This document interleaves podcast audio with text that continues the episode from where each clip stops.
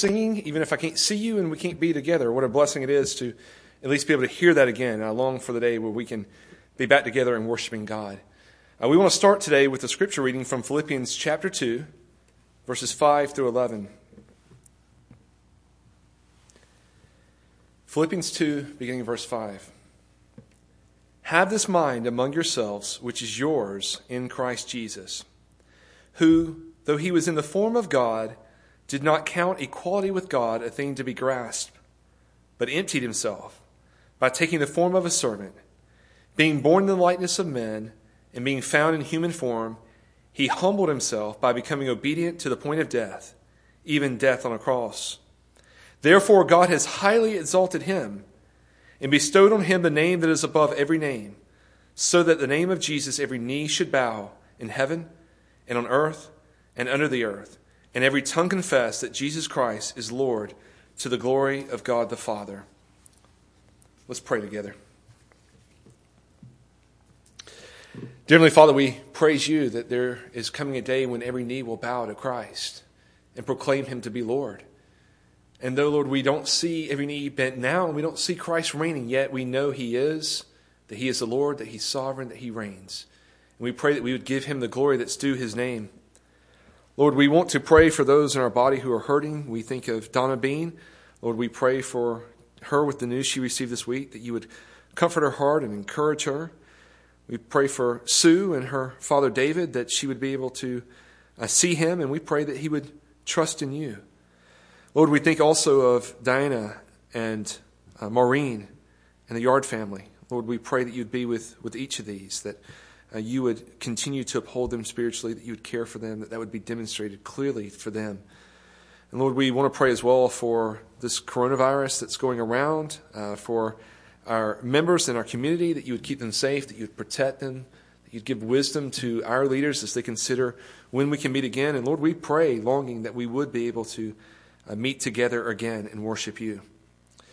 We want to lift up to you uh, the school system. We think of Emmanuel Christian School in particular, who's still continuing to uh, try to finish out the school year. We pray that you'd be with them and for the parents that are homeschooling that are working on the school year, and even for the uh, public school students who are done but are at home. And Lord, we pray that you would be with their families to uh, the interactions would be good and helpful, and this would be a time of remembering uh, your goodness in the life of the family.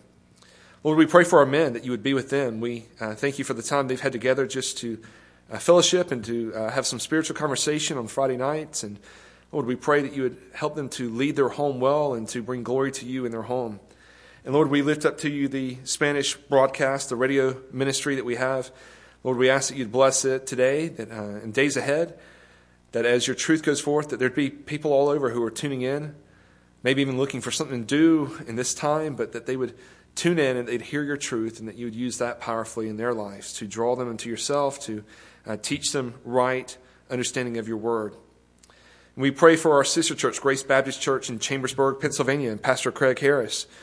We pray for your continued protection of the vulnerable that are in their congregation. And we pray that you use this time to uh, save those who are unconverted. So, Lord, we pray that you would use the church powerfully in those ways. We want to lift up to you our friends in the Middle East as well. We pray for their protection, uh, that you'd give them wisdom, that you'd give them success in their mission. And Lord, while they're missing this opportunity, they had planned to uh, visit in the United States this summer and are not now able to because of the coronavirus. We pray that there would be uh, a blessing in the fruit that's accomplished this summer, that uh, there would be spiritual renewal even when they don't get a clear break from the work. Lord, we thank you for them and pray that you would protect them. And Lord, we come before you praying for the preaching of your word today, asking that it would be done by the power of your Spirit, that you would speak through your messenger. Lord, we pray for humility from the messenger and from those who would hear, that we would be uh, open to the word of God, that we would hear it, that you would speak powerfully, and that it would be you who we would rely upon and who would receive the glory. We pray this in Christ's name. Amen. Well, we started a little series on uh, the coronavirus, just a, a, little break to talk about some of the issues that are related to the coronavirus. And so last week we looked at the idea of the fear of death, and this week I've entitled the message Control in a Pandemic. And we're going to be looking at Isaiah 45, verses 5 through 7, if you want to turn there with me. Isaiah 45, 5 through 7.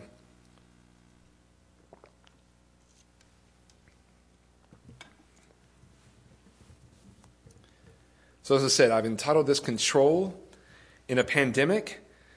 And part of what I'm getting at is that we like to be in control. And it's scary when we're not in control. And we're going to see some of that even as we look at our passage. But uh, 45 verses 5 through 7, I'm going to start even further back. We're going to read a larger section so we get the context. We're jumping right into the middle of Isaiah. And so let's talk about what's being said here. So look back at verse 44 verse 28, the last verse of the, the uh, previous chapter. It says, Who says of Cyrus, He is my shepherd, and he shall fulfill all my purpose, saying of Jerusalem, She shall be built, and the temple, your foundation shall be laid. Thus says the Lord to his anointed, to Cyrus, whose right hand I have grasped to subdue nations before him, and to loose the belts of kings to open doors before him that gates may not be closed. I will go before you and level the exalted places. I will break in pieces the doors of bronze and cut through the bars of iron. I will give you the treasures of darkness and the hoards in secret places, that you may know that it is I, the Lord, the God of Israel, who calls you by name. For the sake of my servant Jacob and Israel my chosen, I call you by your name. I name you though you do not know me. And this is our text, beginning verse 5. I am the Lord, and there is no other. Besides me, there is no God. I equip you, though you do not know me, that people may know from the rising of the sun and from the west that there is none besides me. I am the Lord, and there is no other. I form light and create darkness. I make well being, and clouds rain down righteousness. Let the earth open, that salvation and righteousness may bear fruit. Let the earth cause them both to sprout. I, the Lord, have created it. Woe to him who strives with, with him who formed him, a pot among earthen pots. Does the clay say to him who forms it, What are you making? Or, Your work has no handles? Woe to him who says to a father, What are you begetting? Or to a woman, With what are you in labor? Thus says the Lord, the Holy One of Israel and the one who formed him. Ask me of things to come. Will you command me concerning my children and the work of my hands? I made the earth and created man on it. It, is, it was my hands that stretched out the heavens, and I commanded all the, their host. I have stirred him up in righteousness, and I will make all his ways level. He shall build my city and set my exiles free, not for price or reward, says the Lord of hosts. And so I was saying before that uh, our sermon title, Controlling Pandemic, that we don't like the idea of not being in control. And I think one of the lessons that the coronavirus has taught us, and one that I've said before, is that uh, we're not in control. I think we've been reminded of this over and over again. Our lives have really been turned upside down by the virus uh, in ways we can't even see. We imagine that we're independent, that we're self sufficient, but when we're in a time of quarantine, we're reminded that those things are not true. They're false hopes.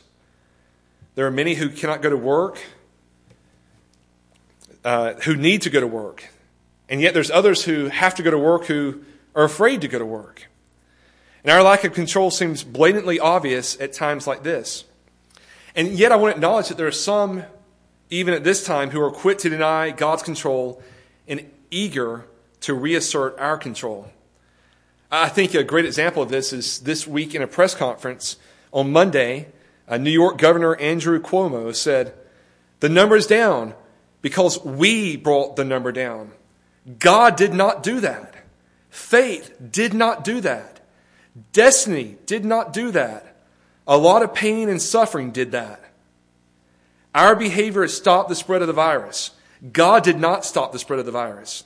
And what we do, how we act, will dictate how the virus spreads. And so probably many of you heard that or uh, saw a recording of that, that speech. And so, in the midst of a time where we feel like things are out of control, there's still those who are reasserting their own control and saying, God has nothing to do with this. God's not involved in this. Uh, God's not stopping the virus, we're stopping the virus. And admittedly, God's role in a global pandemic uh, can be hard for us to understand or to acknowledge. Right? We may not want to argue that God's in control of a virus because we understand that it's causing sickness and even death for many. But in today's message, I want to address the questions of what is God's involvement in the coronavirus. And I want to assert the sovereignty of God over all things, including this virus and the pandemic that we're facing. So, first, I want to look at the sovereignty of God, how we see God's sovereignty in the Bible over all things. And of course, we see it here in this passage. And I believe it's important that we begin from the foundation that God's sovereignty is uh, not limited to a virus, but it extends to all things. So, I'm not going to just argue, well, God controls viruses. What I want you to see is that God is sovereign over all things. And that's exactly what we see here in our text. And again, this text is not unique in the Bible. We're going to see that throughout God's Word, this same thing is said. But this passage, our text today, asserts that God stands alone and that there's none like him. He's unique. He alone is God. That's what we see in verses 4, uh, excuse me, verses 5 and 6. I am the Lord and there is no other. Besides me, there's no God. So there's some distinction being made here. There's one God. There are no other gods. And we're going to see as we go on what uh, defines God, what uh, demonstrates this. I think that passage goes on and emphasizes further on as well in what I read that there is no other God. But what does it mean to be God? What is it that sets him apart? Well, there's a lot of things we might list. We might talk about his holiness and other attributes of God that set him apart, his righteousness. But this passage in particular talks about or gives us an answer in verse 7. I form light and create darkness. I make well being and create calamity. I am the Lord who does all these things. So, part of what it means to be God, when there are no other gods, that He alone has certain powers. He's done certain things that no one else has done. And so, to begin with, it says He forms, or literally, He creates light and darkness. The sun, the moon, the stars, they all exist at His command. He's created from the very beginning light and darkness. Now, just step back for a minute and imagine Governor Cuomo saying that we cause the sun to rise and to set. Just imagine at a press conference and someone says, Governor Cuomo, did you notice that beautiful sunrise this morning? He said, Oh, yeah, I made that happen. I mean, how ludicrous would that be? We'd all stop. you made the sunrise? But notice what it says next. He makes well being and creates calamity. He makes well being and creates calamity. And that is exactly what Governor Cuomo has attributed to himself, to the people of New York, to mankind, that we are the ones who have, well, he didn't give us credit for creating the calamity, but he definitely gave us credit for uh, bringing well being about. But notice God says, I am the Lord who does all these things. He's saying that this is part of what it means to be God that He's the one who brings well being and He creates calamity. Whatever we face in our life, whether things are going well or not, it's at the sovereign hand of God. We're quick to accuse other people at times, to blame them, but the reality is that it's God who ultimately is responsible for these things. All that is defined by either light or darkness, well being or calamity is under the control of God. Now, you may notice that these are really inclusive statements. There's light and there's darkness. There's nothing in between. Either it's light or it's dark. There's well being or calamity. I think, again, he's trying to say uh, inclusively. There's nothing else beside these things. And all these things are under the control of God.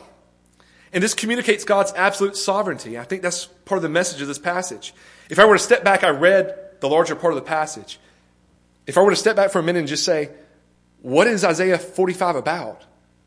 You may have noticed back in verse 44, he says of Cyrus, and again in verse 45, uh, excuse me, chapter 45, verse 1, Thus says the Lord to his anointed, which is really their word for the Messiah, or in Greek, even what we would translate the Christ, to Cyrus. Now, Cyrus was a Persian ruler, but he's the one that allowed God's people to go free. And when this is said in Isaiah, Cyrus hasn't been born yet. And God's calling him by name and saying, I'm raising up a man named Cyrus to conquer nations, to find hidden treasures, but ultimately for the purpose that he will deliver my people and my temple will be re- rebuilt and my city will be rebuilt. And so, even the rule and reign of godless kings, God governs. He's sovereign over these things, and that's what Isaiah 45 is communicating to us. And as I said, that's the consistent word of God. God has created everything that exists, and all that is created is sustained by Him. You may remember, as we've studied through Matthew, we've seen in Matthew that God clothes the lilies of the valley and He feeds the birds of the air. Even the flowers get their beauty from God. The birds are fed by Him. Matthew 10 29 through 31 says, Are not two sparrows sold for a penny? And not one of them will fall to the ground apart from your Father. But even the hairs of your head are all numbered. Fear not, therefore, you are of more value than many sparrows. So these small birds, God determines when they fall to the ground. The hairs of your head, which maybe for some of us are falling out too quickly, God determines those. He counts them, He numbers them. Even that is under His sovereign reign. You ever tried counting your hair? It seems like an impossible task, but God has every hair of every person numbered. And we even have a conclusion given here. Therefore, you are more valuable than many sparrows. And we'll get into that more as we move along. But part of his conclusion is if God cares for these animals, if He's sovereign over all these things, doesn't He care for you as well? We were struck by this in our family devotions this week as we were reading through uh, the book of Psalms. We read Psalm 104. And in verse 21, we read, The young lions roar for their prey, seeking their food from God. The lions roar, seeking their food from God. And I thought maybe some of you have ever seen the Discovery Channel. And when the lions are after their their food. You know, the gazelle, it's prancing along, and there's this cute video of the gazelle, and you're watching along, and all of a sudden, they pan over to the lion. And, and you know what's going to happen? And maybe you've seen this happen where the lion pounces on this gazelle. Well, what God's word tells us is that God's made gazelles and put them in that place and made them hopping in that direction so that he might feed the lions. He's brought the lion along to where the gazelle's going to be. Also, he can feed them. God takes care of even these animals. Uh, lions, maybe we think, maybe God shouldn't take care of. Maybe they're intimidating, but God cares even to the point of the sovereignty over the food for the animals. And I think probably most importantly, we see that God's sovereignty extends uh, even to the death of his own son. Acts 4 27 through 28 says, Truly in this city there were gathered together against your holy servant Jesus whom you anointed, both Herod and Pontius Pilate, along with the Gentiles and the peoples of God. And so we have this picture of Jesus as he's going to the cross and even being put to death, that there's this gathering of men against God, against Christ. Herod, Pontius Pilate, the Gentiles and the peoples of Israel. Again, this sounds inclusive, doesn't it? Gentiles and people of Israel, this is everybody. God, these people are gathered together against Jesus. But the next verse says, to do whatever your hand and your plan had predestined to take place. Even the death of his son was not outside of his control. Satan didn't conquer God. He didn't defeat God. He didn't gain some great victory in the death of Christ. No, that was part of God's plan for our salvation. I think we also see that man is rebuked in his arrogance. Uh, even some of the arrogance we saw in Governor Cuomo and those who would deny God's hand in this virus, even in the cure as it comes along, as the end to this quarantine. James 4 13 through 15. Come now, you who say today or tomorrow we will go into such and such a town and spend a year there and trade and make a profit. Yet you do not know what tomorrow will bring. What is your life? For you are a mist that appears for a little while and then vanishes. Instead, you ought to say, if the Lord wills, we will live and do this or that. And we see in this, his sovereignty extends to all things. If the Lord wills, we will do we will live and do this or that. So it's sovereign over our life. People are afraid of dying right now from the virus, but we understand that God's word tells us that God's sovereign over the day of our death. He's determined the number of our days. And so nothing happens outside his control. Now, I'll mention this a little bit more as we go on, but I'm not denying secondary causes. It doesn't mean we should be foolish, but we have to understand that ultimately it's God who's sovereign over these things. Whatever happens to us, whatever we face, is anointed by God.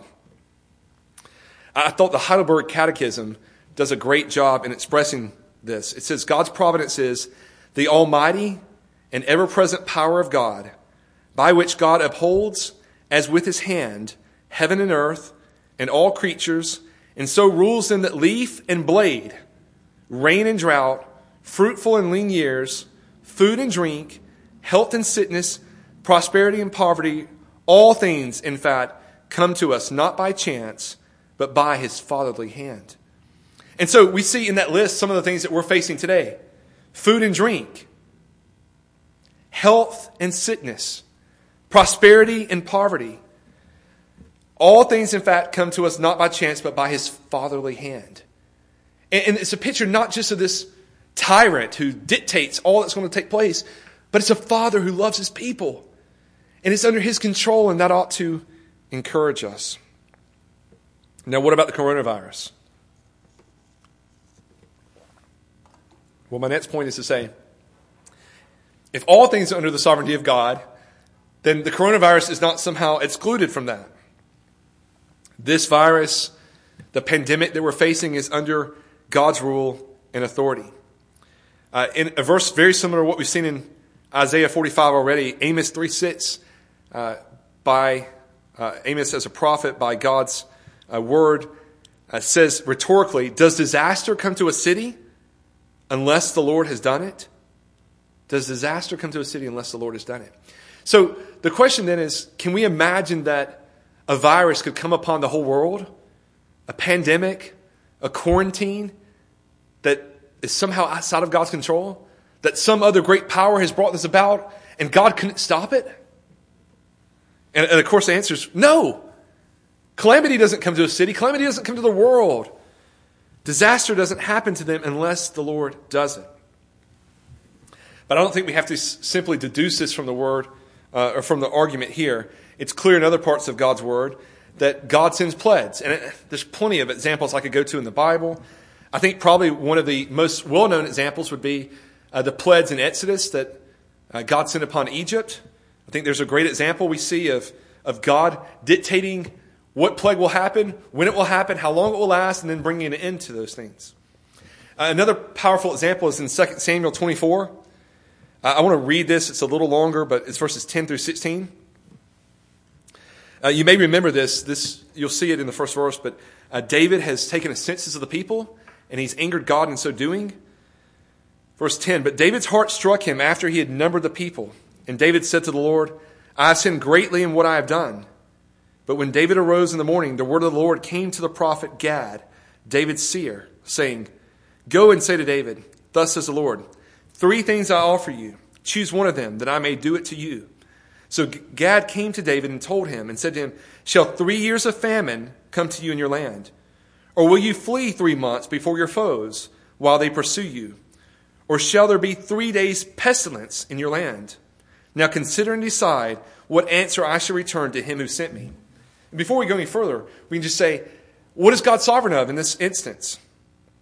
Well, we see that uh, in this passage, we see that God's sovereign over famine when it comes upon a land. God's sovereign over our enemies when they pursue us. And God's sovereign over pestilence, which is just another word for plague or virus. God's sovereign over these things. And then verse 14, then David said to Gad, I am in great distress.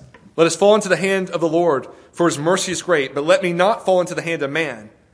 So the Lord sent a pestilence on Israel from the morning until the appointed time, and there died of the people from Dan to Beersheba, 70,000 men.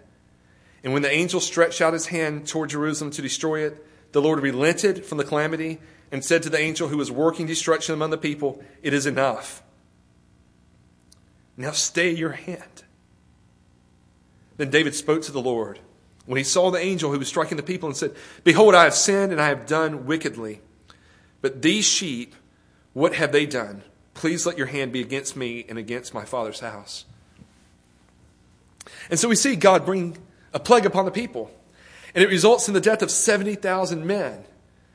And I looked last night, and in the United States, we're at 38,000 people today. And we don't know if 70,000 men is uh, generic for men and women or if it's men only and there's more women included. But you see what a great number died in three days. And God stayed his hand. God stopped the spread of it. He had mercy upon his people. We see another example in number 16, where Israel grumbles against Moses and Aaron, and God sends a plague upon them.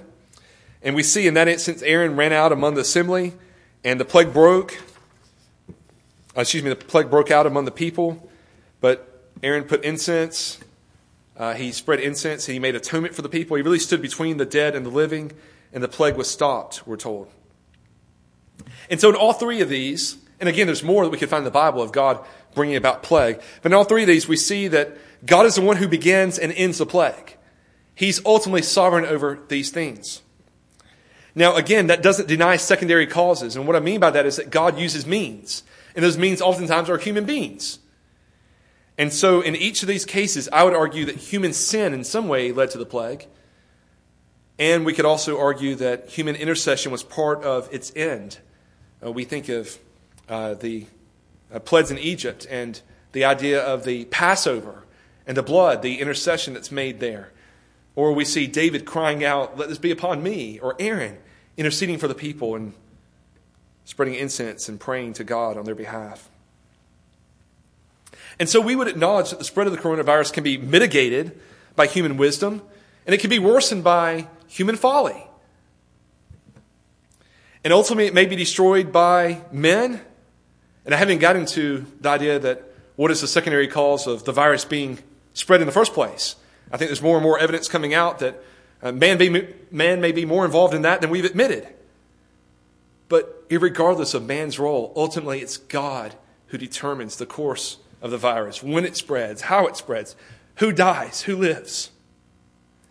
And if we deny the primary cause and acknowledge only the secondary causes, that's wicked. That's dishonoring to God. It's sin against God. And so I think we have to have a firm grasp in our mind when we're faced with times like this that we're in now that God's sovereign over these things.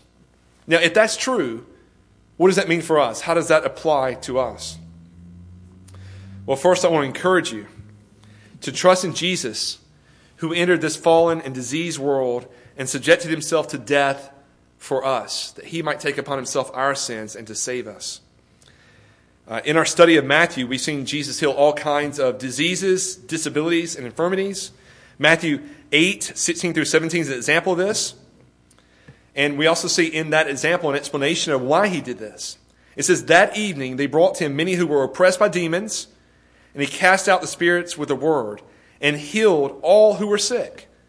This was to fulfill what was spoken by the prophet Isaiah. He took our illnesses and bore our diseases. Now, he's quoting there Isaiah, and it's from Isaiah 53, which you may know um, is the chapter about the suffering servant. It's prophetic of Jesus Christ. And the very next verse says, But he was pierced for our transgressions, he was crushed for our iniquities. Upon him was the chastisement that brought us peace, and with his wounds we are healed. And so you may remember when we were going through Matthew 8, I said that the reason that Jesus heals physical disease and sickness is to teach us that there's a deeper problem that we have a spiritual sickness, a spiritual disease, and that God, who through his Son is able to heal physical sickness, can heal our spiritual problems. And so, one application of God's sovereignty over viruses, this is a warning to us to go to God for spiritual healing. If God's the one who can heal, if He's the one who brings virus, then we have to understand that we can go to Him with our spiritual disease and trust that He and He alone can heal us. Go back to Isaiah 45, what we saw. I am God, I am the Lord. This is partly what defines Him. He is set apart. He alone can bring spiritual healing that we need. So this time should remind us, as Matthew 6:20 says, to lay up for ourselves treasures in heaven, where neither moth nor rust destroys, and where thieves do not break in and steal. Uh, our economy may be suffering, the health of many is suffering. But we're reminded that we're not made primarily for this world. We're made to put our hope in the world to come, and that's where we should be laying up our treasures. Secondly, while we acknowledge God's sovereignty over this virus, we must not accuse God of wrongdoing or in any way sit in judgment on Him. You might conclude it's easy to say, well, if God's responsible for the virus, if God's sovereign over the virus, and people are dying, then God's somehow guilty of murder or he's done some wrong. Romans 11 33, I think, warns us Oh, the depths of the riches and wisdom and knowledge of God. How unsearchable are his judgments, how inscrutable his ways. So, just to begin with, we realize that his ways are beyond our understanding. We know God is sinless, he's perfect, even that he's good. It's his fatherly hand that brings about even viruses. And though we may not see it, we may not understand how this is working out for good, we can trust in God, and we would be wrong to in any way sit in judgment on him. Nebuchadnezzar, you may remember, God strikes him down because of something very similar to what Governor Cuomo did. He stands up, he looks at the, this empire that he's made, and he praises his own hand. Look what I have done. And God strikes him. And he goes insane for a while. And when Nebuchadnezzar comes back to his right mind in Daniel 4, this is what he says. Speaking of God, he says, For his dominion is an everlasting dominion, and his kingdom endures from generation to generation. All the inhabitants of the earth are accounted as nothing. And he does according to his will among the hosts of heaven and among the inhabitants of the earth, and none can stay his hand or say to him, What have you done? God does whatever he pleases. And man has no ability, no right to say to God, Whoa, wait a minute, you shouldn't have done that. God is holy. He's committed no crime against men when he sends things that even bring about their death. All have sinned and fallen short of the glory of God, and the wages of sin is death. We're deserving of that, and we have to understand that, but we trust God's wisdom. Even what we see Nebuchadnezzar saying is also what we see in Isaiah 45 and what I read further on. And it's what's quoted in Romans 9. Basically, that God's the potter and we're the clay. And what right does the clay have to say to the potter, Why'd you make me like this? And he goes on to say, What right does a child have to say, Why are you making me born? It's not our right. And so we're humbled before God to say that God's sovereign and that we have no right to sit in judgment over God. Thirdly, and I've touched on this already in this last point, but we must understand that God uh, is working through this virus for the good of his people and for his own glory, uh, so that we would be wise to seek for ways in this time that we, uh, that we can find spiritual profit and benefit to us. So Romans 8:28 tells us and we know that all things work together for the good of those who love God and who are called according to his purpose. And so we're encouraged in that that even a virus, a pandemic, a quarantine is working together for the good of God's people and in some way that we may not see now it's bringing God glory. In Romans 5, 3 through 5, we read, Rejoice, excuse me, we rejoice in our sufferings, knowing that suffering produces endurance, and endurance produces character, and character produces hope. And hope does not put us to shame because God's love has been poured into our hearts through the Holy Spirit who has been given to us. And so Paul says, we rejoice in sufferings. Now that may sound crazy, but you see why. There's a purpose to suffering. God doesn't send suffering upon us for no reason. And in particular, we see for the development of our character, or to take it further, we might say for our sanctification, that we might be made more like Christ. And so again, we need to be searching our hearts at this time and saying, how is God using this pandemic, this quarantine in my life to teach me that I'm not in control and to sanctify me and grow my character to be more like his son? 2 Corinthians 1 8 through 9 says, We do not want you to be unaware, brothers, of the affliction that we experienced in Asia. For we were so utterly burdened beyond our strength that we despaired of life itself. Indeed, we felt that we had received the sentence of death. But that was to make us rely not on ourselves, but on God who raises the dead. And so we're encouraged in this passage as well. The, the pandemic has removed so much of what we previously trusted in, what we hoped in, what we relied upon. But what this passage teaches us is that one thing that God's doing in this is to teach us that those things that we relied on, we can't rely on. Ourselves and our self sufficiency, we can't rely on that. And to teach us instead to rely upon Jesus Christ. And then finally, I want you to see that because God is sovereign, we can know that the purpose of this is not our ruin or separation from the love of God. I consider doing this as a standalone sermon. Uh, I think it fits much better as application into this sermon of the sovereignty of God. And so, uh, Lord willing, I'm not planning on doing that then next Sunday. But Romans 8, 35 through 37 says, Who shall separate us from the love of Christ? Shall tribulation or distress or persecution or famine or nakedness, or danger, or sword. As it is written, For your sake we are being killed all the day long. we are regarded as sheep to be slaughtered. Knowing all these things, we are more than conquerors through him who loved us. And so Paul's willing to admit look, we're considered as sheep to be slaughtered. We carry around with us our death. We're being put to death every day. But there's no power in that to separate us from the love of Jesus Christ. Nothing shall separate us from the love of Jesus Christ. Not tribulation or distress, persecution or famine, nakedness or danger or sword. We could say plague, virus, pandemic, quarantine. None of these things can separate us from the love of Jesus Christ. And that ought to encourage us. To me, this is why the sovereignty of God matters. We're not just left on our own to sort things out. We're left understanding that God's sovereign over these things. And that though they're happening, they can't separate us from the love of God. And He has good purposes in these things. He's working them together to sanctify us and to grow us to be more like His Son. And so we can look at suffering in the strange way that Paul does. We rejoice in our sufferings.